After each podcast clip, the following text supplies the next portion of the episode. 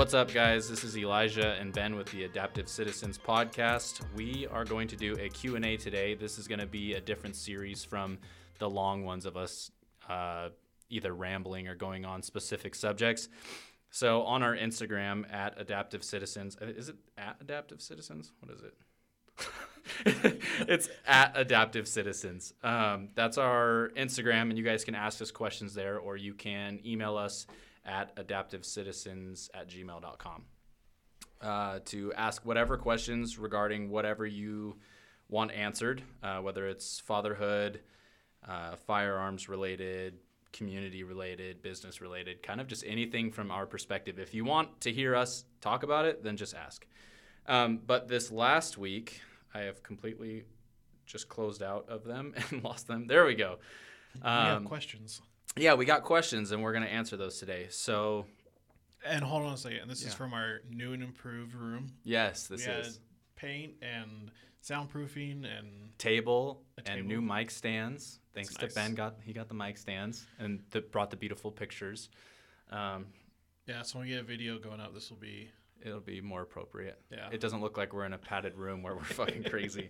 Um, yeah. So we got some green walls and some gray walls, and we got the, the blackish gray soundproofing stuff. It's not soundproofing. It's like acoustic improving. Sure. There's a difference. I learned that through this process. There's a difference between soundproofing and like acoustic uh, enhancing. So this huh. is supposed to prevent sound bouncing off of like hard surfaces. Yeah, that's why it's uh, rigid, so that it's not completely bouncing. It bounces itself off into the foam. Right. So we actually sound really good. Yeah. Um, so let me pull this away from my face because I feel like I'm still louder than Ben. That was one of our issues on the last podcast. All right. So question number one, uh, interested in hearing some of the future goals and visions you have for operational industries. So I guess that one is directed towards me. There are some that, there are some that are directed towards me, and then there's just kind of some generalized question uh, that we can both elaborate on. But I guess for operational industries, so um, man, there's so many things that I want to do because for the, I mean, I even talked to a uh, photographer the other day on the phone.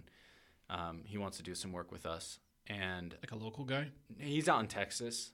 Um, but he was asking me just kind of about the business, and he was like, man, I feel like I'm in a podcast right now. Like all the shit I was telling him, I was like, I'm actually in a podcast room.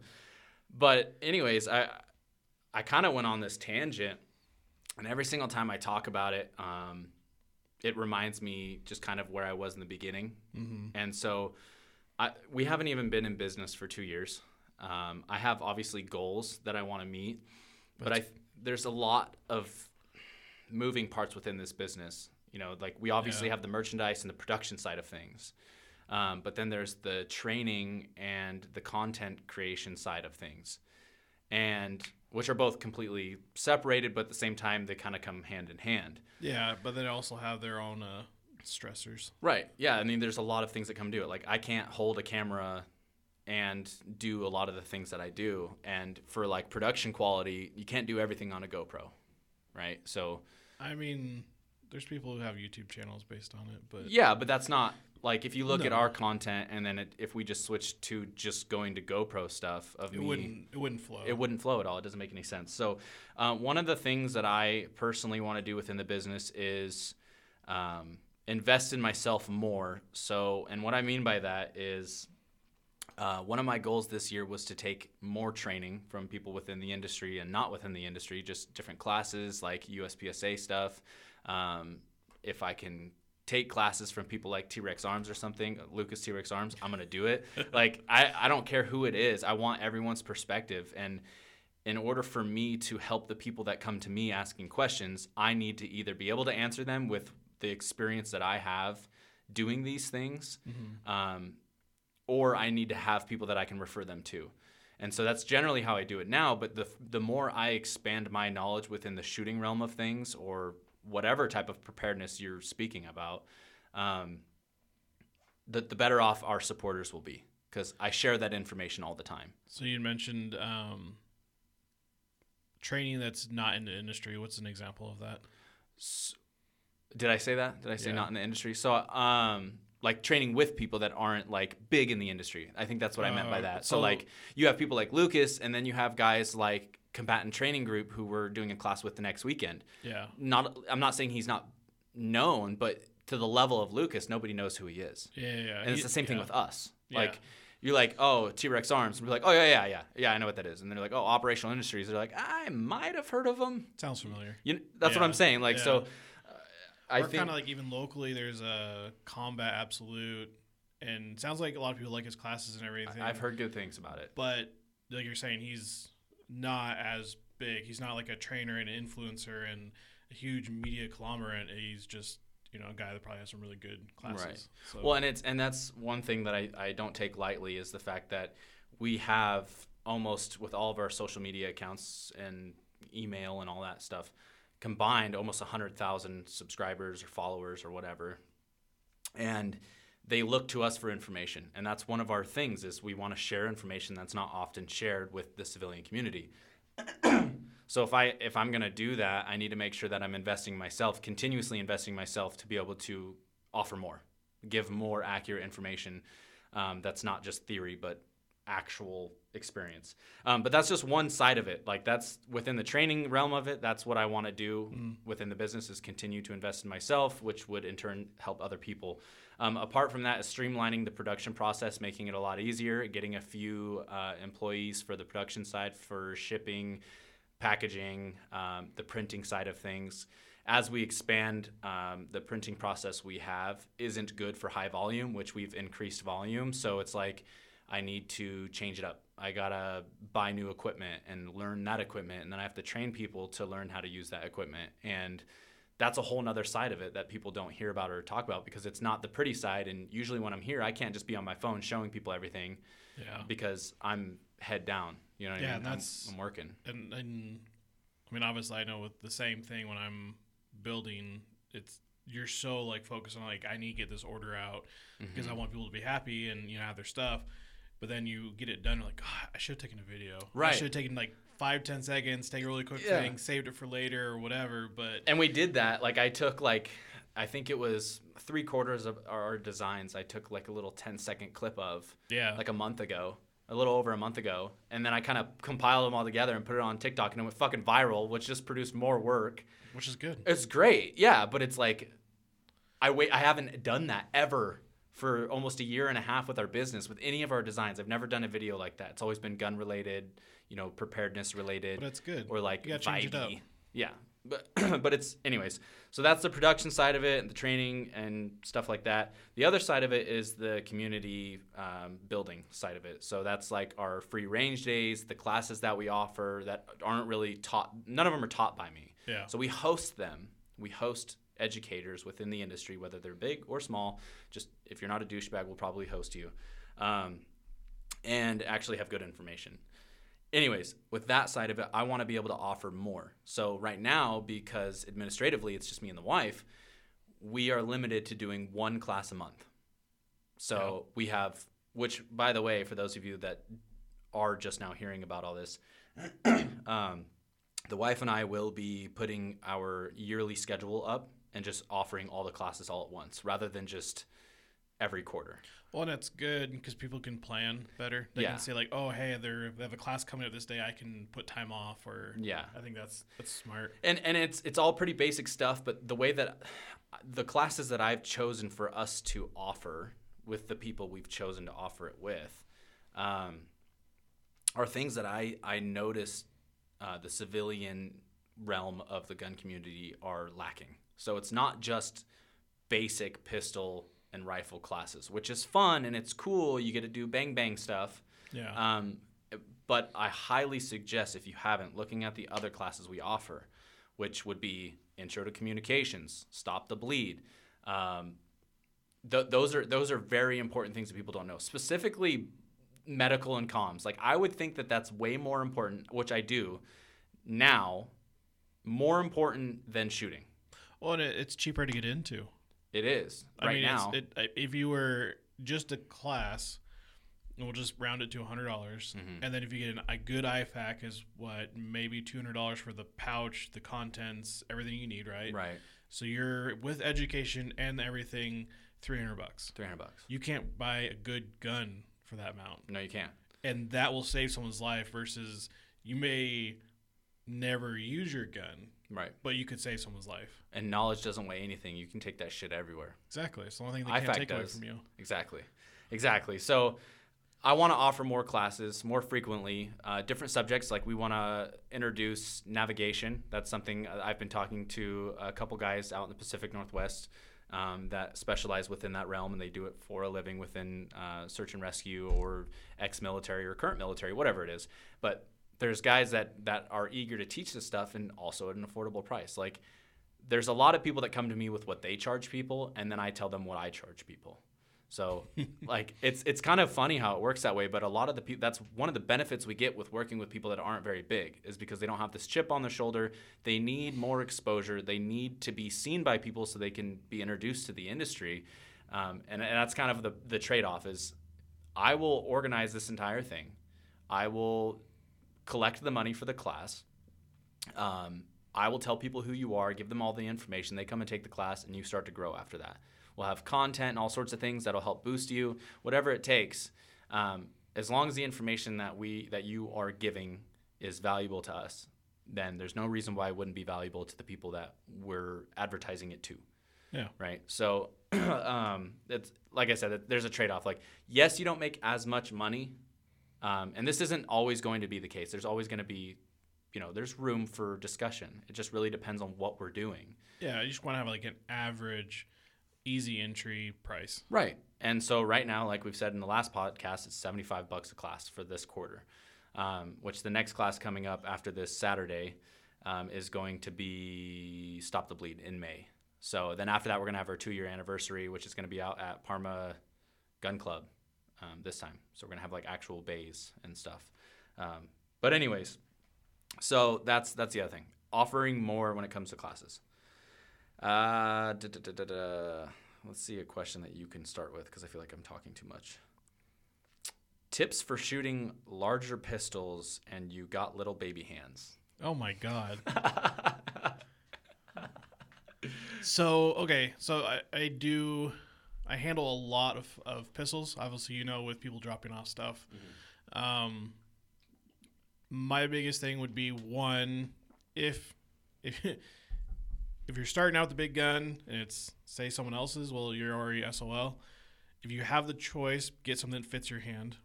But then there's a lot of firearms like Sig, uh, Glock, Smith and Wesson, um, that have different palm swells that you can get that are different sizes mm-hmm. so that they can fit your hand.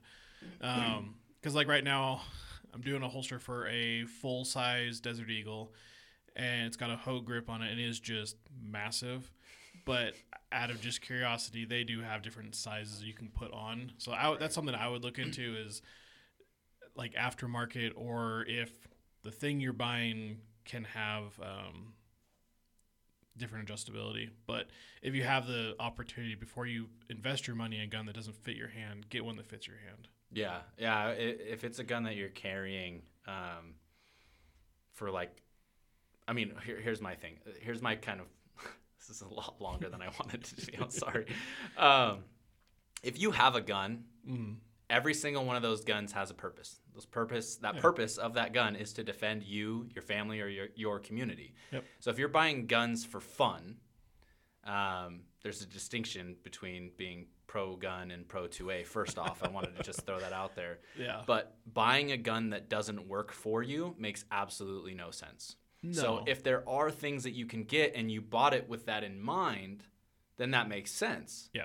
But if you bought it and didn't know that, and but knew that it didn't work before you bought it, that doesn't make sense. I no, wouldn't do that. It's almost like going to the junkyard and getting a motor, knowing that it's blown, taking it home, taking it apart, and going, oh, no, it's blown. You're like, you knew that when you bought it. Right. It's, yeah. No, so it, avoid that. Yeah. And I think what Elijah is saying is get make sure that you have, like, for me, I've been going towards Sig now.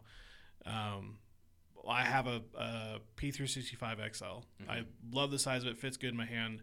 And its only job is I carry it. That's right. it. Yeah. And I'm probably going to get a three twenty for my range or whatever gun. But I think I think you should have your, these are my guns. These are an extension of my body, and I can take apart, shoot them, do check malfunctions, anything with my eyes closed, dark, whatever. Mm-hmm. And then you can have fun, you know, the funsies guns, because, you know, it's nice to have s- stupid stuff. Mm-hmm. But I think you're right. You should always have your set that's like, this is my go-to. Like uh, Taylor, our buddy, mm-hmm. he only carries like a Glock seventeen. Mm-hmm.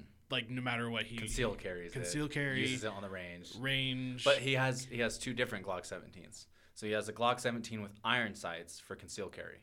Yeah. Or does it have an R M R? I think the last time I saw, I think it has an R M R. Because his his like range gun has an S R O. Yeah. Yeah. So, so I which think is they all just have fucking dots. Ridiculous to conceal yeah. carry. That's huge. I've I conceal carried a Glock seventeen with iron sights and a T L R H L, and that was. Just my nuts said no. So I was like, I'm going to try the Glock nineteen, and I it was perfect. I don't know how people do it. I don't, well, I mean, if you're skinnier, I get it. Like, if you're, like, super tiny and, like, long, it makes sense.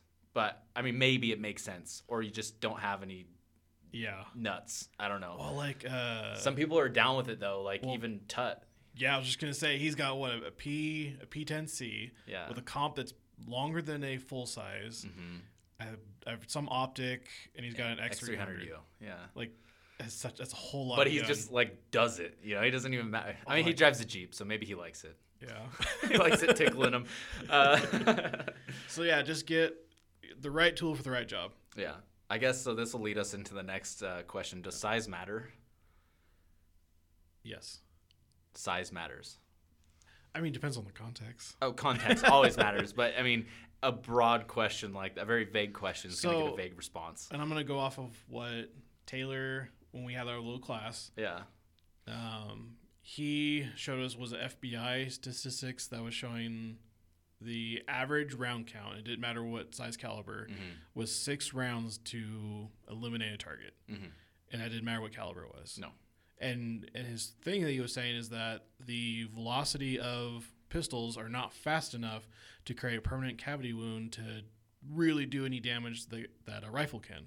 So to me, size matters, but not in the way you'd think. Mm-hmm. I think size matters where nine is kind of your happy medium. There's the technologies out there. No, dude, it's forty. It's forty, bro. Smith and Wesson. I, you know what's funny? I did carry or, or my gun. My Smith and Wesson M P was a forty, uh-huh. and I converted it over to nine. But it was like... I got more rounds. Yeah. Like, okay, yeah. So here's a perfect example. My P three sixty-five that I carry uh, with the flush mag was twelve plus one. Right. And then I got the Mag Guts, and now I have a plus two, so now it's fourteen plus one. Yeah. If the average round count to eliminate a target is at least six, with my current setup, right. I can eliminate two people. Yeah. That's a lot better than if you're carrying your nineteen eleven, you got eight rounds, and... Boy, George, I hope those things all hit. yeah, yeah, Fud, Fred the Fud. Yeah, I don't. I, I argue with that a lot of a lot of the times. Uh, the nineteen eleven guys, I give a lot of shit just because you know, who was it? I was talking to someone the other day where they were like, "Oh, I, my nineteen eleven carries ten rounds, or it's like nine plus one." I think it was my neighbor, and I was just like, "Bro, stop. You what? And your Serpa holster. I love you, but stop."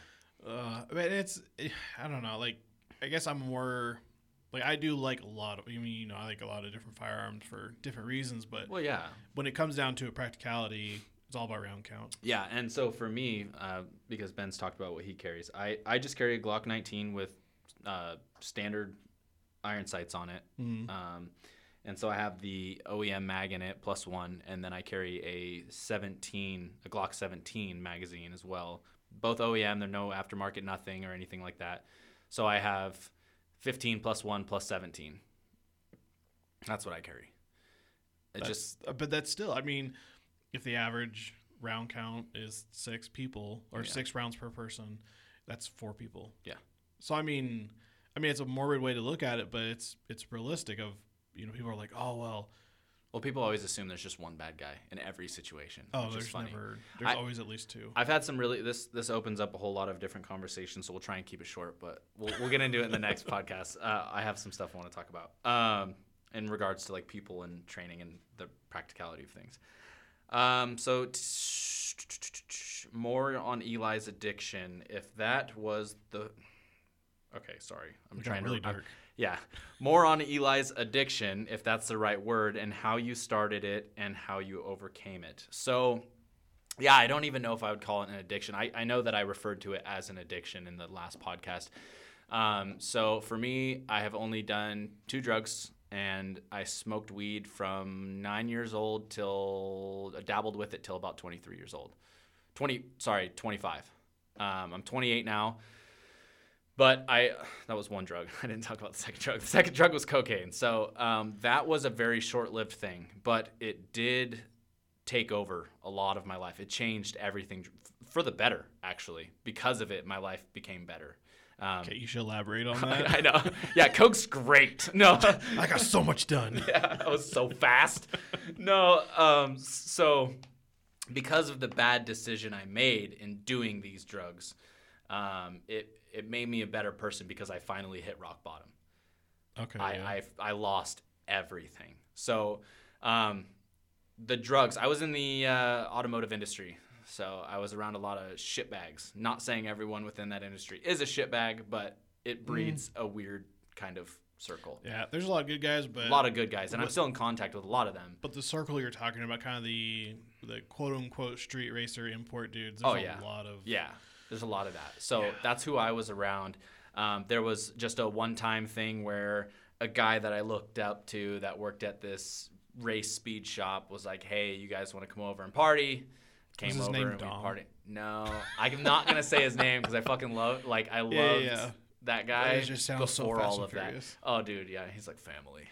uh, but so they, they invited me over to this party, and, you know, there was some girls, and... I was in that, I was nineteen, I believe, is is when this happened. It was nineteen to twenty-one is when I was dabbling with these things. Mm-hmm. And, of course, I'm looking up to these guys that are like thirty-two, thirty-three, whatever kind of oh my God. area. And so, because I didn't really have any friends. Yeah, yeah. Um, I was trying to make friends, and so they invited me over to this party, and things got wild. It always starts with alcohol, and then... you know, the homie that's got the super dope car that works at the speed shop shows up, and he's like, hey, guys, you know, like, let's rack them up. And I didn't know what that meant. And so all the dudes go to the bathroom away from the girls. And I was like, what are you guys, like, why am I being left with these chicks? Like, what are you guys doing? And one of them was like, oh, you know, I didn't know if you were into this. Like, I didn't want to, like, make uh-huh. you feel uncomfortable. Like, but, like, this stuff's super clean, you know. Like, I wouldn't give you anything that wouldn't hurt you. And I'm over here like, oh, yeah, dude, no, I, I'll fucking do it, you know. Just some dumb kid. Like, yeah, yeah. I had no idea what this stuff was. Like, it's just coke. It's, it's there's nothing else in it. Like, it's just coke. And I was like, whatever, you know, like, like you're gonna know. Yeah, like I, everyone took D A R E when I was a kid, and they were like, yeah. don't do drugs. But I didn't know, I didn't know anything. So, I, I did it. And then, so like I, they, there was a there was like science behind it. They're like, do half of the line in this nostril and half of the line in this nostril. It won't hurt as bad.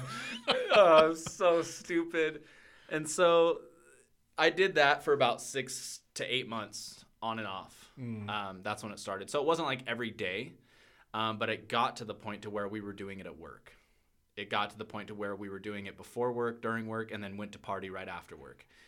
Through that time. Um, I became very aggressive. I I started to I lost my job.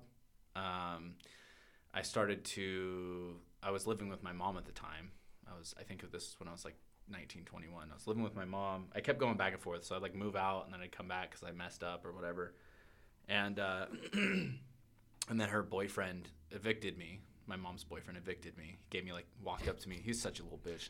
Did he give you papers? He gave me papers. Oh my god. Yeah, he was like, you have thirty days to leave. And I was like, you are such a coward. Like he didn't even say anything to me. He just handed it to me and like smirked. I'm like, fuck you. I still hate that guy. Anyways, I had it coming. I got evicted. Um, so I went and stayed with these guys for like a week, and it was just so bad. It was just a bad, bad time. So I ended up doing another dumb thing and communicating with an ex-girlfriend that was extremely toxic. And uh, which I hate that word. I hate that word, but it's it's I don't know what other word to give it. Just a fucking horrible human being. She was no, she was uh, she was not bueno. No, not no bueno. So being all sad and down, of course, I ran back to what I knew best, and it was this chick. And so before I went to go see her, I got more um, more drugs from that guy. No, no. And so she was like, yeah, there's this party tonight. And I was like, okay, well, like I fucking hate parties, but do a couple bumps of this, and I don't give a fuck. You know, that was kind of my attitude. And so we go to this party, and before we went to the party, actually, we were in a room, and so like we did a couple a couple bumps of it. It wasn't even like a line. We did like a bump. And she was like, whoa, that like hurt. That hurt my nose. That's not like normal Coke. And I was like, ah, whatever. You know, I didn't really think anything about it because I've been doing it for six months or whatever. And um, we get to that party, and so there's like people doing the same shit. Like there's people doing Coke. There's like, and this is, it was a weird location. Like it was like some... some chick's house, and her parents mm-hmm. were out of town, but her dad was like this like huge semi truck like company, and so like their backyard was where they kept all the semis parked and stuff. So it was like there was barbed wire everywhere, and there was like there was cops coming, and there was fist fights, and it was just like I felt so like uncomfortable the whole time. Yeah. Well, um, she disappeared. I don't know anybody. She disappeared at some point. No idea where she went. And this guy walked up to me um, uh, because I was alone in this corner doing key bumps of cocaine. And he's like, hey, man, can I have some? And I was like, sure, dude. Like, trying to make a friend. We could be coke friends. Yeah, we could be druggies together. Um, and so I gave him a couple bumps of it, and then we left, uh, like, separate ways. Mm. And then, like, twenty minutes later, this group of dudes approaches me, and I just saw from their demeanor, like, this is about to be really bad. So apparently it was the guy's older brother and all of his homies. And they're like, what the fuck did you just give my little brother? And I'm like, ah, oh, what are you talking about? Oh, no. And they're like, you gave my brother something that is not what you were supposed to give him. And I was like, what are you talking about? He's like, I've done coke before. Show me what you gave him. And I showed him. And so he schooled me real quick. So he takes out the bag and he pours it in his hand and spreads it around. He's like, do you see do you see that? And I'm like, no, I don't. He's like, see those rocks right there? I was like, no. And he's like, look closer. And I was like, okay, yeah, I see others, like some bigger stuff. He's like, that's meth. And I just looked at him. I was like, are you fucking kidding me? I just did meth? Like it was any better than cocaine. But I look, I thought it was worse, right? Oh, like you're looking down on other I'm, drugs. Yeah. Yeah, like I, I felt like You're I felt the... so horrible. Yeah. And this was on the back end of everything. And I, I and the guy was like, I'm going to fucking kill you. And I, I don't know what happened, but like thirty cops just fucking bust down the door. And I ditched it and ran, jumped the fence, and left. Uh, and that was like the end of it. I left her there. I don't know where the fuck she went. I left her there. She didn't even come back till like two hours later. But that was a whole nother story. Um, but that was the last time I ever put anything in my nose. So kind of, uh, that, that was, it was like a, an awakening. It was, yeah, I was losing everything, go back to this horrible situation, put myself in another horrible situation just to find out that what I was given wasn't what I thought it was given. Like I, I had, that was my main reason for being upset initially was like, oh my God, this isn't what I paid for. And then it was like, that's the mind of somebody that's on drugs though, is yeah. like, it's not. It's not, oh, my God, I could have just ruined this guy's fucking life. Or I just gave somebody drugs, not knowing their past or who they are. Or, yeah. like, it was all bad. It was all bad. So that was kind of when I was like, I'm fucking done. So I became a hermit and disappeared for, like, three months. And nobody saw me. Nobody heard from me. And all those dudes from that car scene, I never talked to again. Never. And even a few of them started, like, messing with chicks that I was dating in the past too. So I was just like, you're all a piece of shit. So that was kind of it. it there was no twelve-step program. There was I cut it, I cut shitless. everything cold turkey. Yeah, I was like, who the fuck am I? It was like, what? I'm a kid. I'm nineteen years, twenty-one years old. I was twenty-one because I was able to buy alcohol. So I was twenty-one years old. And I was like, I'm fucking up so bad right now. So, okay. So... the question was, you know, the addiction. So I'm, I'm assuming they're probably more interested in that. Um, I, I'm curious of, okay, so if you were around weed and not, I'm really kind of like, it, weed's not as, as bad as, as the media has portrayed in the last no, I, years. No, yeah, I don't but think, I think it's bad if it, there's like moderation to it or a purpose yeah, for it. And I, and the only thing I, I try to stress is that there's a lot of um, science that your brain doesn't stop developing until you're twenty-three. Mm-hmm. So I, I try to tell people like, hey man, it's not bad. Just just wait until yeah. your brain's done. But so you did it for a number of years. Yeah, um, I did it when I was. I started smoking weed when I was nine years old and cigarettes. yeah. Uh, so Don't blame it on my parents. It was me. I was a rebel. I was a bad kid. I, it is what it is. It's your past. Not who you are now. Yeah. Um. So what made you decide like, okay, I'm done. I'm done with this. Because you said because you, you have weed. an end date of, of weed, yeah. Yeah. So when I when I uh, first met my wife, um, I was kind of I just left a bad relationship. This was after all of this. Mm-hmm. I just left a bad relationship. Um, I felt like I could do whatever I wanted again, yeah. and so I started smoking again. But I got into like the concentrates, and it really turned weed into like a drug for me again. So I became I was making an excuse as to why I was dependent on it. Almost. Um, and I do naturally have like an addictive personality. So if there's something that I enjoy doing or like doing, I'm not going to stop doing it. It's hard to pace yourself. Right. And yeah. so it was like, it got to the point to where I, for anyone that is like a, a weed person, you might know what I'm talking about, but I was like, it was legal cause I was in Oregon. Um, but I was going through like five grams of oil concentrate, like shatter mm. within three days. That's one hundred ten dollars every three days. Just to get high. Do you know how many bullets you could buy? Bro. you know, oh, man. I fucked up. So, it, and it's like, I'm not talking about this like I'm happy about it. Like, well, I'm so ashamed with well, the decisions that I made when I was younger. Well, and I wish, and this is kind of like something that I talk to a lot of people when they, they refer to stuff like that. Mm-hmm. Like, oh, I'm so ashamed. It's like, well, I mean, it's good. It's good to feel that way, but it's, it's a... Uh, you learn from it. You go, yeah. you know what? That was my past. That's not who I am now. Mm-hmm. But I'm going to learn to not do that again. Right. And make better decisions. Yeah. So as long as you're learning from it, it doesn't matter what happened in your past because you can't change it. Right. Well, and it's, it's, I think that it's given me a lot, like, I've experienced a lot of weird things, a lot of cool things, and really fucked up things I mean, because of that span of my life. Like, yeah. from nine years old, well, I'm going to say from seven years old till twenty-three years old. I had a lot of really fucked up things that happened within that time frame. But isn't Portland's motto, keep Portland weird? Dude, Portland is f- the furthest from weird. They're fucked up. Yeah. Like, if dysfunctional was a fucking city, that would be Portland.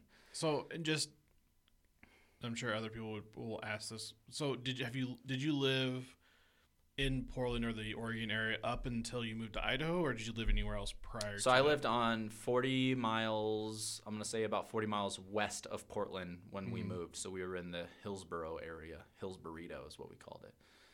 But, yeah. But that's majority of your life you grew up in that area. Yeah, just it, the, the in and outside of Portland. But yeah. so, like, right off of eighty-second and Powell, uh, Holgate, I'm, not, I'm trying to not give, like, specific yeah. addresses, but, like, Holgate, eighty-second and Powell, Gresham, um, Clackamas, like, those areas is kind of where my area was through, like, high school. Yeah. And then, um, like, I was bouncing back. So my dad lived in Portland, and my mom lived in, like, the Beaverton, Hillsboro, Forest Grove, Cornelius area. And so, like, anywhere between Forest Grove and Gresham, I've been everywhere. So then, I've been to every fucking school out there. Every single school except Century High School. Was it twenty eighteen, nineteen is when you moved to Idaho? twenty nineteen is when I moved nineteen. To Idaho. It was the best fucking thing I ever did apart from meeting my wife. Best thing. It's all a close second. Yeah. Yeah. Yeah. so, yeah. So, I mean, there there was a lot of, like, man, I I think that a lot of the reason why I chose to change was because I hit rock bottom. But the other side of that is I was like, I am so much better than this. Like, I knew that there was, I had a higher purpose, and I want people to realize that, that, you know, this is a younger guy that asked this question. He's still in high school, because uh, actually I've communicated with him about a lot of things. Mm-hmm. And one thing I want people to take away from this is, is you don't have to hit rock bottom to figure out that you have potential. Like, if you can, if you feel like you have something now, run with it. Don't. Don't follow that path. Don't do that. Like, and I'm not that guy that's like, don't do drugs, stay in school, fuck school. That's my opinion. But, yeah, you know, like, I, I, I couldn't sit still. I couldn't listen. Like, I was that kid looking out of the window that was told he wasn't going to be shit. And it took me twenty-five years to figure out what I wanted to do. twenty-five years. And people are thinking that there's, like, some magical thing that's going to happen, or someone's going to hand them an envelope one day and be like, this is what you're doing. And so, I don't know. I always thought I was going to fucking sell weed for the rest of my life. You know, I mean, that's where I grew up. I grew up in, like, a shitty environment. And, and I didn't even know. So, like, trap music and the trap, I didn't know that that was, like, okay, let me backtrack. I grew up in an area when I was like nine, ten years old that they called the trap. Hmm. I didn't know what the fuck that meant until I was twenty years old. And I was like, holy fuck, that's what they meant by the trap. Oh, my God. So it's like Section eight housing. Yep. Everything you have is paid for by the government. Yep. You own nothing. Your rent is trash. Everything around you is trash. Your neighbors are drug dealers. You're, there's fucking a police raid right across the street from my house. You know, there's dudes getting beat up and stabbed outside my apartment window. Like, really bad environment for children. And this is just what poverty brings. Yep. It, it's, it's just people are fucking angry and they hate everybody. And they're just trying to literally survive. And I lived that as a kid, you know, with a single mom with six sisters. Like, Uh, my mom didn't have six kids. She has five kids. But I have six sisters and three brothers. I lived with three sisters at the time with my mom. Yeah. I was the only boy. So then that was the other problem was I got to be the man of the house. So I'm trying to fist fight these men that are trying to, like, make their way into my house without my mom's permission. Like that, that, that, that feeling of just you're not in control of anything and completely fucking helpless and weak and vulnerable to the hands of another person everywhere. And people were like, why are you tweaking? Like, bro, I don't trust a motherfucker. If you've been through the, sh- the stuff that I've seen and been through, you'd feel the exact same way. Yeah, and people are like, oh, why don't you trust the government? I don't trust half my fucking family, bro, because of the shit that I grew up in. Like, I don't know. I could go on for days about this shit. But anyways, take away from this that you don't have to be a piece of shit to figure out that you're worth a fuck. It literally costs nothing to pull your head out of your ass. Nothing. So avoid avoid that. Let's move on to something a little more positive. Hopefully got something a little more positive in there. Yeah. Um, duh, what's some ideas for tribes to get together, and have you networked with other tribes? That's good for you. Is it? Well, you're I the feel one like that... I've been talking. All right. Well, I mean, look at it this way. Like, like you're really the face of this, and I'm just yeah. the... If you listen to Andy Frisella, I'm the D J. You make good raps. You gotta make a rap song now, right? I'm the I'm the I'm the commentary. The one hundred percent. Yep, one hundred percent. Either I, I, it's funny I guess it's true. Well, this question is kind of for me because this we do the find your exactly. Tribe. That's what I was saying. Like it's good so, for you because I'm not a I'm a I'm a I'm a very much of a lone wolf and. But this is something that does involve you because we've created our own local contingency group. So without getting too detailed yeah. and and and getting into the nitty-gritty of what we do and how we do it, I can give you some pointers on things that we've learned through the process yeah. um, that I think would is invaluable regardless of what your purpose is, right? So if you're trying to get a group of guys together, don't let it be just about shooting, period. Let's start there. Yeah. A lot of the guys that come together within this industry – is they have the idea of, I'm going to get this group of guys together, and we're all going to go shoot every weekend. Wrong. Don't do that. No, you need to have a purpose. You need to have a, a reason. Well, and, and in order to be a contingency group or to be a an asset or prepared within your community, you can't just be shooters, bro. You can't. Well, I mean, here's a perfect example, and I don't I don't want to use the military, but... The military isn't one hundred percent comprised of just shooters. No, it's not. You got to have admins and cooks. And they got finance. Yeah, finance. I mean, it, it comprises of a whole business or the military, and it's like be an asset. Right. Like that's a lot of the those the I've seen those posts come around. You know, are you an asset? Are you an liability? Right. Be an asset. Right. So when you come to these people, or if you find people that are local to you that are interested in and creating a group or a contingency group or kind of like a men's whatever you want to call it, I, Boy Scouts, I don't care. Ask, just let them know what your goal is with it, because that's kind of what I did. I was like, hey, this is what I want to do. You guys yeah. want to meet meet up? And everyone's like, yeah, let's fucking do it. Like, so the the weird thing about our group, though, is every single one of us are business owners. Every single one of us. Oh, yeah, because... no. Well, no, okay, we're either doing our own thing. Soon we will all be our own yeah, business. Yeah, he's working on it. Yeah, so one of them is still working on it, but we're all doing our own fucking thing, so it's really hard to just hang out. So yeah. just like me and Ben coming together to do the podcast because we don't have just time to waste. We're always fucking working. It's the same thing with this group. You guys get to listen to our hangout. It's pretty funny. Um, but we're either fathers, mm-hmm. husbands, or business owners. That's one thing, one of those three things we all have in common.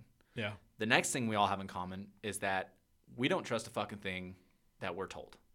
Uh, when it comes to people that are supposed to be protecting us, right? Yeah. So we question a lot of those things, and we understand also that um, we can't be reliant on said people.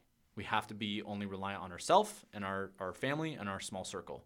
So as long as we're all within the same page on that, yep. whatever you do outside of that is on you.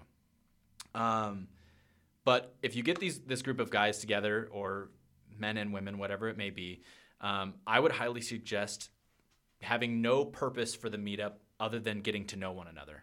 So we all knew each other when we first met, but we mm. didn't know each other, right? Yeah. So like we talked about our flaws. We talked about things that we were good at, things we weren't good at, things that we were interested in learning, things that we wanted to get better at, um, where we think we can help the group with the things that we do know. Mm-hmm. Um, and then also going from like, and going around, literally go around the fucking table. Ask them what what's your background, what's your experience, what do you and not what do you know and what do you not know, um, and kind of with it be very honest. Be, so, very honest. That's the it, most important part. Because and not everyone has to be a, a fake alpha. I'm like, oh, I just want to be a shooter. It's like if you're genuinely interested in like gardening or you know medical or comms or something that's not like shooting. Mm-hmm. That's it's okay. Like we can all be shooters, something we can all do together. But if you're truly interested in other things that are, you know, beneficial to the group, you don't say that because yeah. they don't. You don't know what you don't know. Yeah. So, yeah, when you're doing it, definitely be one hundred percent honest. Yeah. You have to. Honesty is important because it's gonna come back and be like, hey, uh, didn't you say you know something about comms? Yes. Like if you don't know anything about comms, how are we gonna get through this? Like so, uh, another thing I'll add on to that is there's no real like. background check you can do on these people. Like if you want to background check the people, like you go ahead, but if if they're fed, you're not going to find it. Sorry. Yeah. Um so be careful with that. Um outside of that, uh, oh and what sorry and have you networked with other tribes? So yeah, it went from me helping people communicate to me communicating with other states. Uh, I've, I have a lot of connections with other people within different states, which I think you should. If you have, mm-hmm. if you're in the middle of like four states, you should be in contact with one group in each one of those states at a minimum. So without going into it, um, if you are looking to be a part of a group that might be considered alt-right or something in that spectrum. Extreme. Yeah. My recommendation is be very, very cautious and try to vet them as much as you can. Yeah. Because they're going to try to vet you, but a lot of them are a lot of bullshitters. They don't know their head from their asshole, and they're just kind of like chest thumpers. Right. I have personal experience. Elijah knows this. Mm-hmm. To the to the point that I was like one of the, the main dudes. Um. And I just saw a lot of fake and a lot of shit that I did not want to be around. So. Everyone, it's like dudes that watch too much Sons of Anarchy. Oh, that like, was, let's that run was, some stuff. And, and it's like, nope, that's not the purpose here. Yeah. And honestly, that was, um, yeah, there was people in there. So I just kind of was like, you know what? This isn't for me. And that's kind of why me and Elijah got more together and did more stuff. And then we started this little group. And it's really to be an asset to the community, literally, and and it's kind of it feels more fulfilling than Yeah, and it's not even like we're like we're responders. Like, no, we're like it's not even anything like that. We're more of a like a reactionary group where like if there was something we had to do, we would do it, but mainly just for ourselves. Like, hey, yeah. we have all like in the state of Idaho lost communication. We're gonna make sure that us and our group, we at least have communication. And we're gonna go from there. Yeah. Like we have a pace plan for that. We're gonna work through that pace plan. You know, we're gonna stay in communication, and if we can't get in communication, we have a plan for that. Like. It's important that we work together as a team. You can't survive alone, in my well, opinion. Well, and it's kind of like the, I guess our first mission is our immediate family. Right. And then the immediate after that, okay, everyone's good, is that the pace plan is the making sure our other group guys, so you and everyone else, we contact, come together. And then if it's something bigger, then obviously we try to be an asset to whatever's going on. Right. Natural mm-hmm. disaster, whatever. And if it's just, we just need, and it's as small as just your family is okay, my family is okay, and then that's it. Yeah. Then that's great. That's yeah. that's exactly what we want this thing to be, yeah. and it's all it needs to be. Yeah. Because you can't help everybody. Yeah. But if there's something that uh, we could not plan for and we're reacting to it, then it is what it is. But yeah. you just have to be. We're not fucking Batman.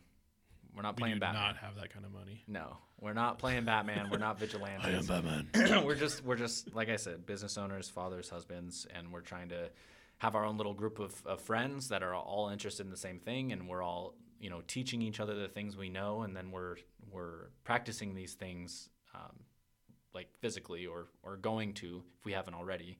Um, there's things that we're going to be, like, trying in the field. Yeah. You know, we'll talk about it. We'll do, like, the, the, the schoolwork. Well, yeah, it's kind of like... The PowerPoints and shit. Well, and, like, I think uh, you've talked about prior in some videos about your gear. Mm-hmm. You know, there's a lot of these keyboard warriors that will buy these these name brand. And not, and I'm not going to say these are bad. Like, like, oh, I'll buy a Spiritus this. I'm going to buy a Haley Strategic this. Mm-hmm. And it's all theoretic. Right. And it's like, have you ran it? Mm-mm. Just because it worked for this person doesn't mean your body type, your physical endurance, whatever is going to work for this kit. Mm-hmm. And you really have to make sure you run it. And doing stuff like this, the physical application is like, you know, like we have a theoretical pace plan for whatever, communications. Until you run it, you don't find the broken parts. Nope. And then you're like, oh, well, shit, like, you know, like running your kit because that's relatable. You have this like, oh, I'm going to put my knife here and my thing here. And you go and run it. You're like, dude, this is like jabbing me in my kidney. It's the worst thing ever. And then you're like, so then you realize, okay. And then after, you know, over time running and running and running, you're like, I have a, I have a kit that works perfect for me. Yeah. Same with comms. You know, we make sure that it works great or, you know, whatever it is. But just, you know, it, and it's fun. It's fun to figure out what works and doesn't work. Yeah. No, I totally agree. Um, so, yeah, that's. God, we go really into these.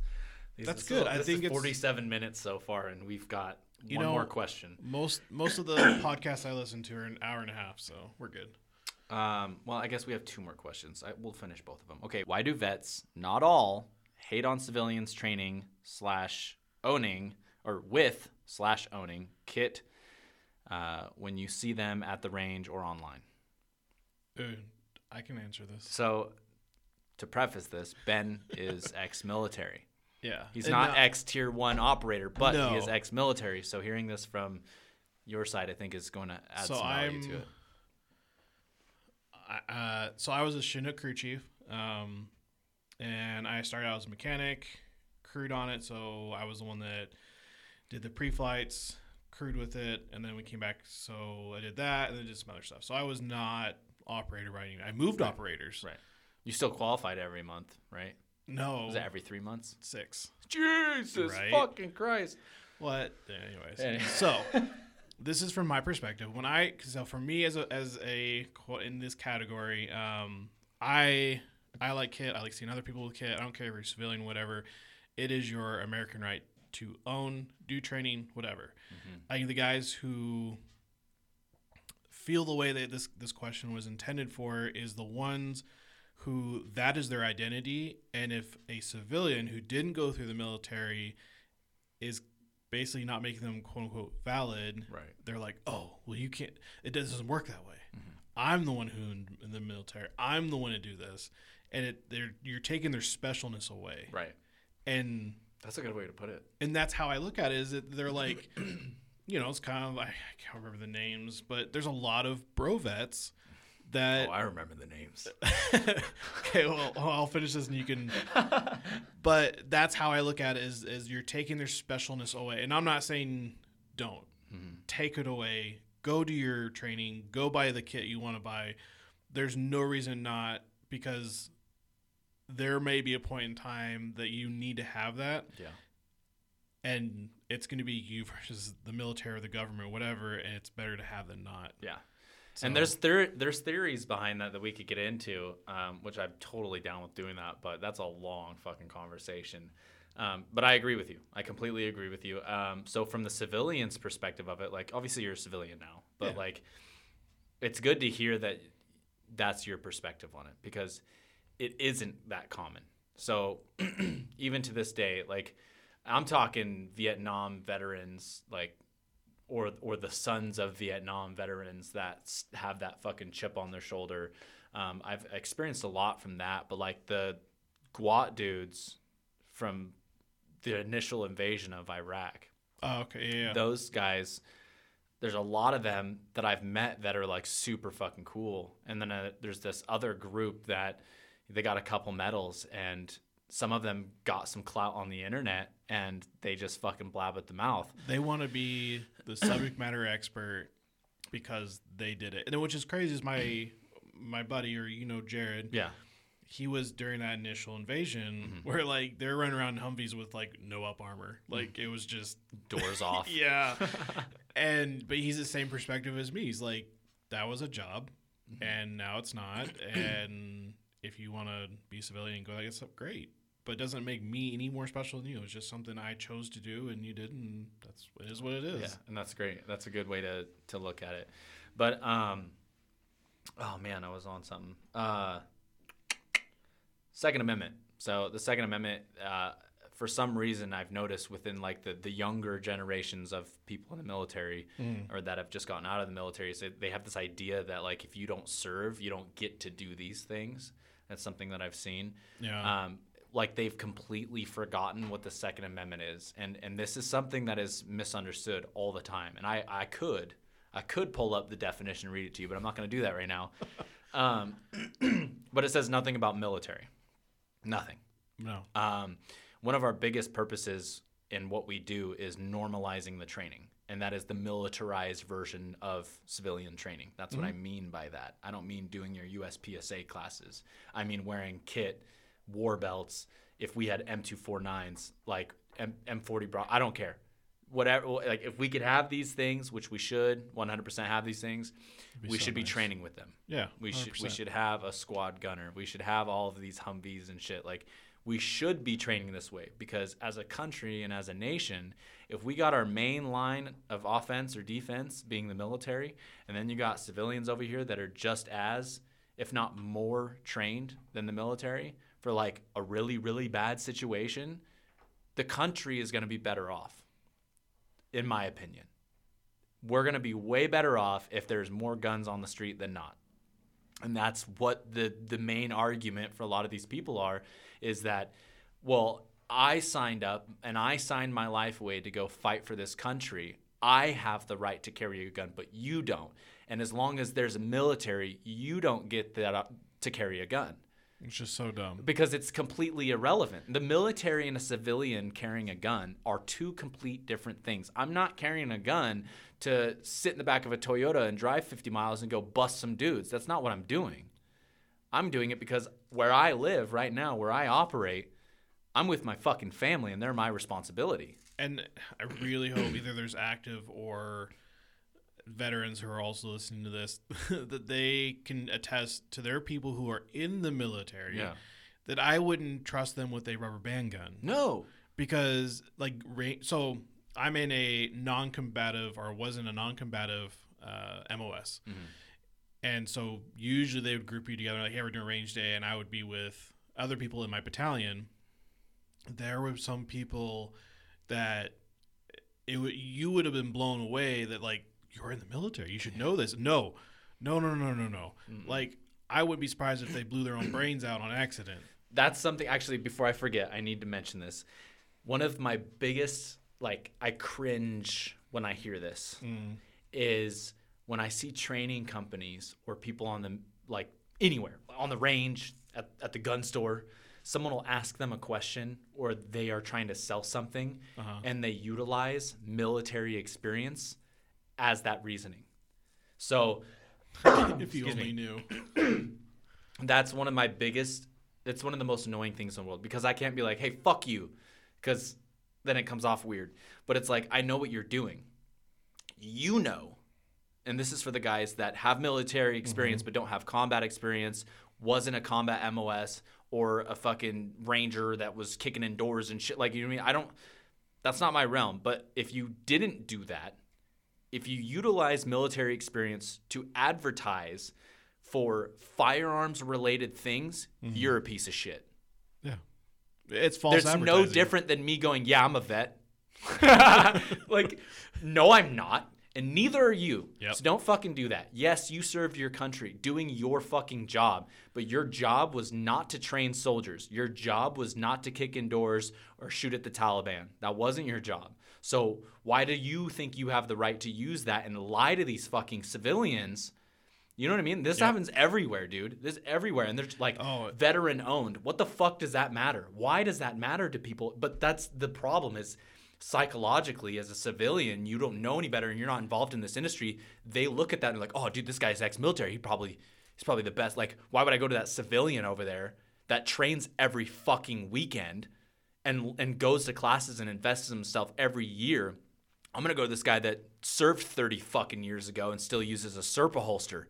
You know what I mean? Yep. That's one of the biggest problems within this industry, and, and I still see it to this day. And it's kind of like, oh, because I do holsters, uh, lasers and all that other shit. Hollywood and, you know, the pass down, the, the people just automatically go, oh, you're military? They automatically put in their brain door kickers, this and that, without yep. even in context, nope. just military, yep.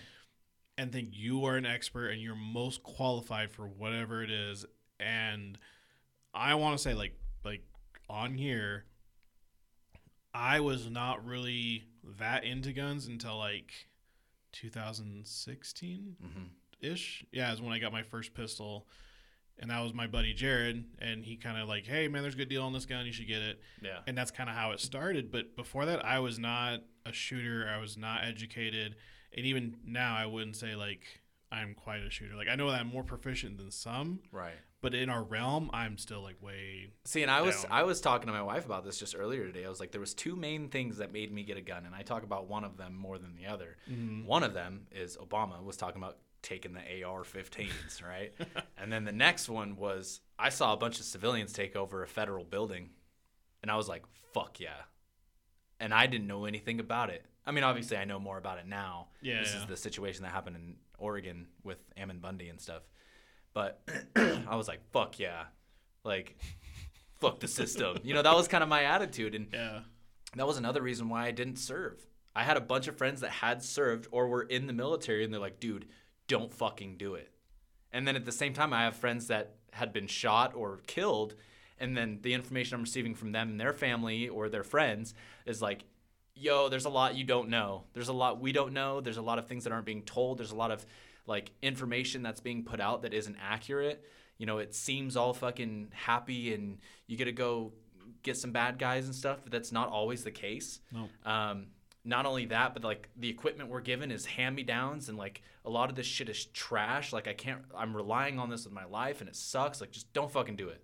And then at the same time, I'm over here like looking up like nine eleven conspiracies and shit. I'm like, oh yeah, I'm not, I'm not gonna fight for this government. Like I, that's my personal opinion. Like, and I know, yeah. I no disrespect to anyone that has, especially you. Yeah. Like, I don't mean any disrespect by that. I literally just mean like, I'm really glad I didn't, because look at the things that are happening in the world today.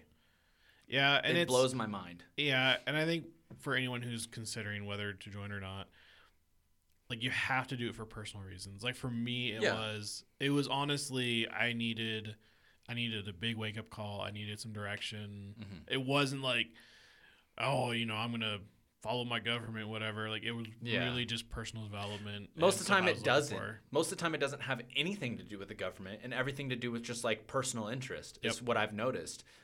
But like if you do invest some time in looking at what the government's done or and or is doing, yeah, yeah. and then you look at it from the perspective of, oh, I'm I'm just going to do what they tell me to do. Yep.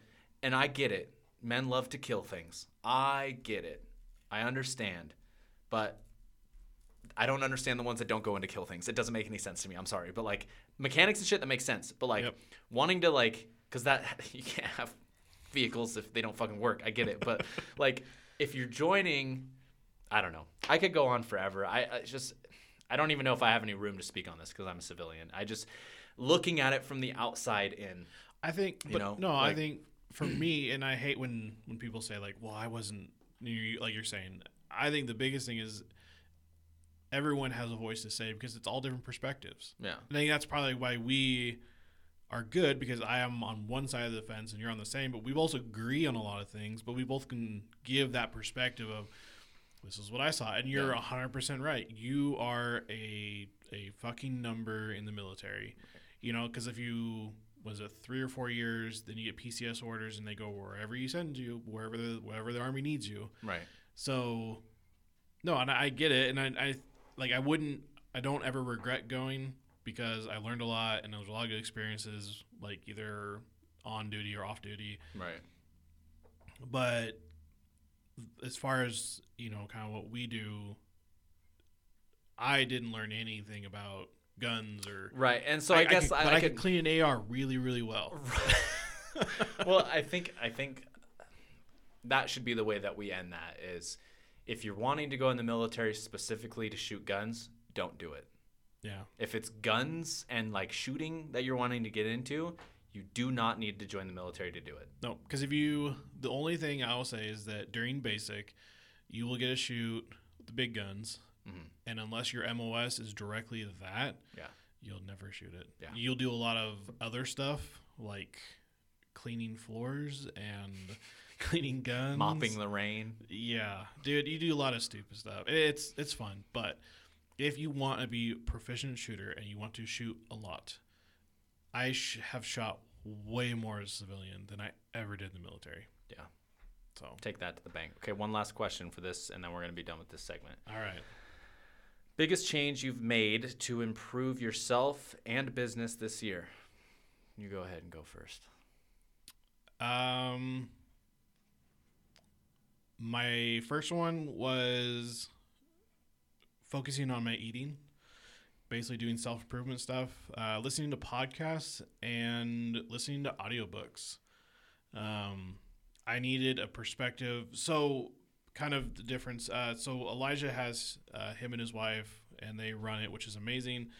I literally work alone. Uh, so just play sad music right I now. I know.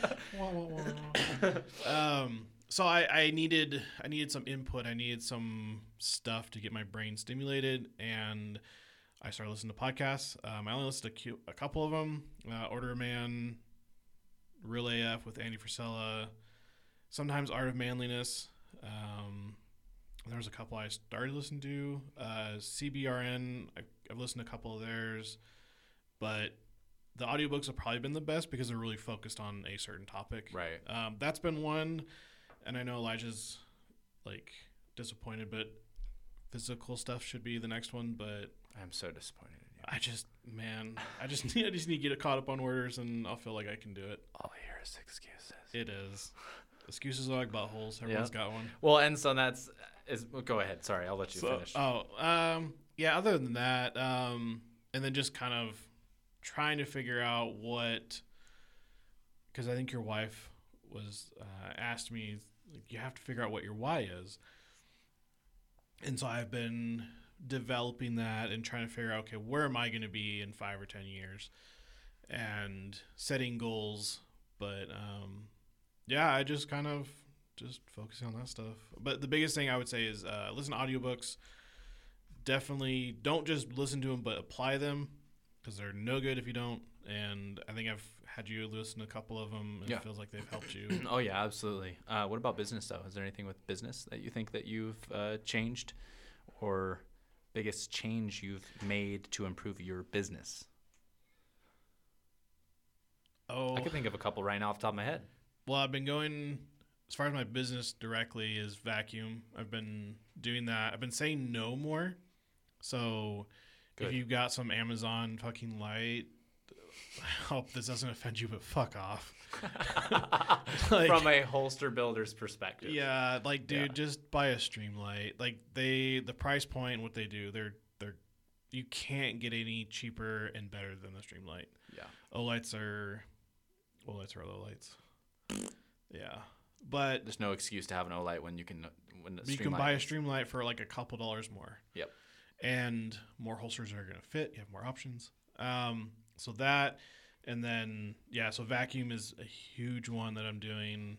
And then recently, like yesterday, um, I bought a shipping container, and I'm moving all of my personal stuff in my garage to that, and I'm fully expanding using all of my space. So if you follow me on YouTube, I'm going to be doing like a vlog type thing of the process of everything I'm doing, and more of it's more to document of like, hey, back, you know, in two thousand twenty-one, is that what year we are? twenty-two? We're in twenty-two. twenty-two. See? Jesus, man. Dude, start working We're like for yourself. On yeah, our way to twenty-three. We're like halfway there. I know. Fuck, man. I just remember today's Saturday. Yeah. Like, okay. I got plans at this time. I know. Actually, what time is it? Uh, it's uh, oh, three. Yeah. It's almost, almost four. four. Yeah. Okay, we're good. Um, I don't know. I think that's, I don't know. That's pretty good. I, I mean, it's hard because you're so. That's a lot. And you're going to be able to elaborate on a lot of that, like yeah. through your social media. So if people are wanting to like keep up with that, check it out because it's pretty cool. Yeah. I'm going to try to document more stuff of my growth, more for me so that I can see like mm-hmm. mile markers. Yeah. Is how I want to, because I think that's kind of for you too. Yeah. When you went from the garage to whatever, yeah. yep. but it's cool to see like, oh, this this is when I did this and this is where I'm at now. And you're right. like, okay, like I'm doing stuff. Yeah. Yeah. So, I mean, I, I'll actually, so for me, I'll start with business because that's kind of where we're at right now yeah. uh, within the conversation. So uh, biggest improvement within the business, I would say, was how fast we were able to go from. So when we started this, we initially utilized a third-party printing company, right? Yeah. Then we decided, no more, we're going to do it ourselves. We got the printing equipment. We started doing it out of a spare bedroom. That was one printer, one press, one pre-treat machine. That was it. That's all that we was had. A lot in that little room. That was a well, and we didn't we didn't have shelving or nothing. I mean, it was a yeah. small room. Like they call this, they sold us the house like it's a three bedroom with a den. That's what we were in, was that den. Like that's not a spare bedroom, bro. Yeah. Got way too crowded, way too fast. It didn't work. So then we like moved everything out to the garage.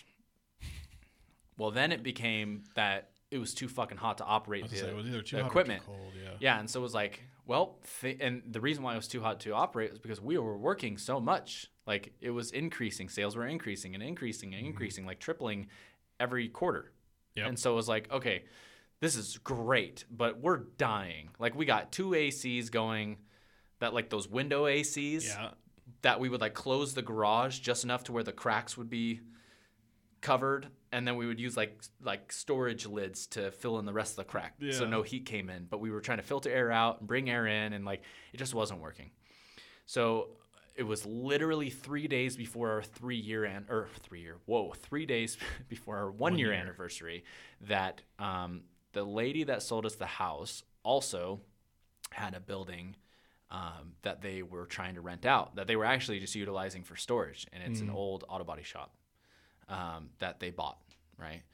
And so it's super fucking cool. It's awesome that there's like history behind it and everyone knows. Like people will come over here sometimes like, hey, where's where's Terry? Who the fuck's Terry? He's been here for years. Yeah, it's like, is that guy still alive? Like, I, anyways, but so we took over this this shop, but we only took over half of it because yep. they were utilizing the other side for storage and some of their business they were, meetings. They were utilizing the paint booth. Yeah, they were utilizing the paint booth for their meetings. Yeah. Uh, It's pretty cool. I mean, it, it it worked, you know, and then and we just uh, they just moved out, and so mm-hmm. they have an, an office now for that down the street, and so they gave us the other side, mm-hmm. and so they're like, for the next two months, we'll just give it to you for free. You just have the other side for free. We still haven't even moved over there, so like we're on month three now, and then they were like, yeah, we're gonna up the rent for the whole building now. So if you want it, it's yours. And we're like, sick. Okay, we'll pay for it. But shit's still on one side. But we need to. Like we, yeah. you know, I need to finish painting a wall over there. There's like There was some glass in the way, so I got to finish painting it or whatever. But we're expanding. We're we're, we're constantly expanding. Like yep. we have to separate the production side from the the storage and the shipping and receiving side. Yeah, because right now it's clean. All in one area, which is yeah. a thousand square feet or something like that. I think it's more than that. That side right there yeah. that we're using. Yeah, I think that's most of the building. Three quarters of the building is where we're what we're using right now. Yeah, but this other side over here is like. But do a, you know the the? To- I don't remember the the whole building square footage. I think it's sixteen hundred square feet, fifteen hundred. Oh yeah, that's probably like yeah. That. It's probably about something one, like that. Yeah. So that's anyways. Yeah, it's like we're getting the other side, so that's going to help things a lot. Um, but I think just going from the garage, from a spare room to the garage to a mm-hmm. building within one year, that was fucking cool. We're not yeah. even on the two year yet. We're on our way there, but that was one of the biggest accomplishments for us because we didn't see this happening for three years, four years. We thought we were going to be in the garage for a long time because a lot of businesses start that way. Well, and I think, I think especially for you with the equipment and everything you use, you didn't know until you started implementing it and mm-hmm. you know how much space that takes and yeah. how much we're moving around for two people. You're like, oh no. Well, and we're looking at, we need way more room than this. Yeah, like we looked at the the third party printing place. You know, we went there all the time before. I mean, that was, it was like three or four months, but we had our hats embroidered by them still. Mm-hmm. We, you know, we we go over there and do that for now. Um, they're huge. They're huge. It's a sixty thousand square foot building. But how much more volume are they doing? Oh my god, a lot. Like I thought our hat orders was a lot. Like, dude, there's some people like uh, Night Force. They go through them for a lot of stuff. A lot of embroiderment and whatever. Which but. is, yeah, it's, yeah. Anyway, so that's business side. I would say that that's one of the biggest improvements that we've had. Um, All right, big for, swole. For myself, big yeah. swole, whatever. um, so I actually want to thank the haters for this. So for those of you that have called me fat, thank you very much. No, no, no. A fat lesbian. Oh, no. I'll always be a lesbian. But uh, if you if you call me fat, thank you. I appreciate it. You have kicked me into gear. And I'm on week eighteen straight of working out. That's six days a week. So um, I actually finally saw the scale move too. So that was cool because I was just like building muscle. I wasn't really like losing weight. Yeah. So uh, I've been getting swole. I've been working out, uh, working on my physical side of things for eighteen weeks now. Um, aside from that, though, personally, I've been kind of doing the same thing as Ben. I've been doing a lot of soul searching. I, I've been giving myself more time to, for myself. Mm-hmm. Um, so I've been meditating, you could say. Um, quiet time. I like to call it quiet time. That's what we call it for my three-year-old sons. We're like, we're gonna have quiet time right now. We're gonna have we're gonna have one hour quiet time. You can either read your books or you can take a nap. Like that's kind of what we do for an hour. Like just kind of calm down, right? So for, and I think. I think this is good for other people just to kind of just really quickly load it. So when you say quiet time, is that when he has his quiet time, you have your yes. kind of like – Yes. So you can So instead thing. of going and sitting on the couch and playing video games, yeah, I will go down and read like my ninety-day men's devotional or okay. I'll listen to a bit of a podcast or a book, an audio book, or I'll I'll read something or I'll write something that I'm feeling or what, like, you know what I mean? Like I'm investing in myself to yeah. clear my mind from the things that are in there. Okay. You know what I mean? Yeah, like, yeah. I don't know. So you can do whatever the hell you want, but that's, that's what I've been doing. Um, I've been paying attention to what I'm eating because what goes into your body directly re- reflects the way you feel, the way that you're, I mean, when you're trying to build muscle and get rid of fat, like that fucking matters, obviously. Um, I'm not eating a bunch of shit. The only time I drink now is when we do the podcast, and we were not even drinking this time. And that was like two beers. Like, we don't drink. You know what I mean? Oh, my God. I didn't realize because we don't drink so much that those two those, beers oh, kind of got us a little tipsy, yeah. too. So I'm glad it was very short and sweet. Well, I was even thinking, like, because I don't, like, so, I mean, I think before you knew, like, I really, like, well, you know, I went, our my birthday party, um, I really enjoy whiskey, and I haven't really drank anymore. It's, I think if I had like a cigar and I was already drunk before I was given the whiskey, I'd probably do it. Yeah. I can't do the taste. You I'm a beer have, guy. Yeah. But I was even thinking of bringing my my Frank Sinatra bottle just to have just That'd be for dope. a podcast because I don't like that, that. See, I would do it at that. See what I mean? There's yeah, like yeah. a purpose behind it. Like at that point, I would drink it. Like, But like my, my liquor cabinet has like not changed, hasn't yeah. gone down at all. Really? I just I drink water and, drink and work. Hydrate. Yeah, that's the, that's the same way I am though. Like I, water is the best. It's the best thing out there, man, compared to any other liquid. Like, get rid of the carbonation drinks, guys. Stop drinking that shit. It's fucking poison. Same with Doritos. You can use them as kindling. Like, that should tell you something, dude. Well, and it's, yeah, and if you're, I, and I'm like a lot of people that I've been drinking energy drinks. So Red Bull was out. Amp was kind of the new contender. Oh my it's, God, I remember that. And it was, and it was when there was an eight ounce cans.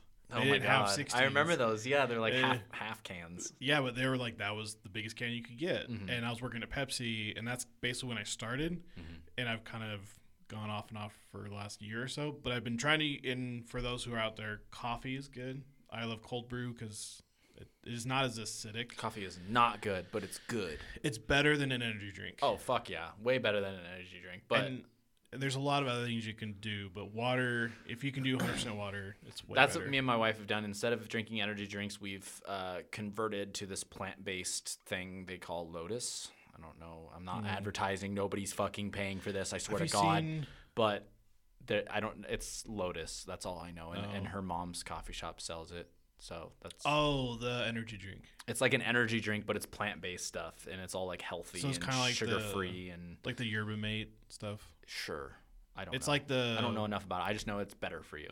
Yeah, I don't know. There's anything another... other than water is not good for you. Yeah. Have you seen the mud water? Those I advertisements. Have the I mushroom mean, stuff. Yeah, yeah. yeah I was interested. About, yeah, yeah. I'm, I'm gonna go like. Uh, I'm do, into do trying shit like yeah. that. Yeah. No, I was just saying when energy, like, not saying it was good, but energy drinks when they were big, I tried to try every single one. And they got there's fucking hundreds of them now, but yeah. Okay. Well, Ben's got shit to do today. I don't know if he's got to get out of here, but we should probably cut this because we've been – this was a lot longer than I was hoping this one to be. How, how long? We're at an hour and sixteen minutes right now. That's good. That's a good – That's good. That's a lot of good context. Yeah. It, it, it, yeah. Yeah. Any any parting words? Partying words? Parting. Parting oh, parting ending. Words. uh, don't do drugs.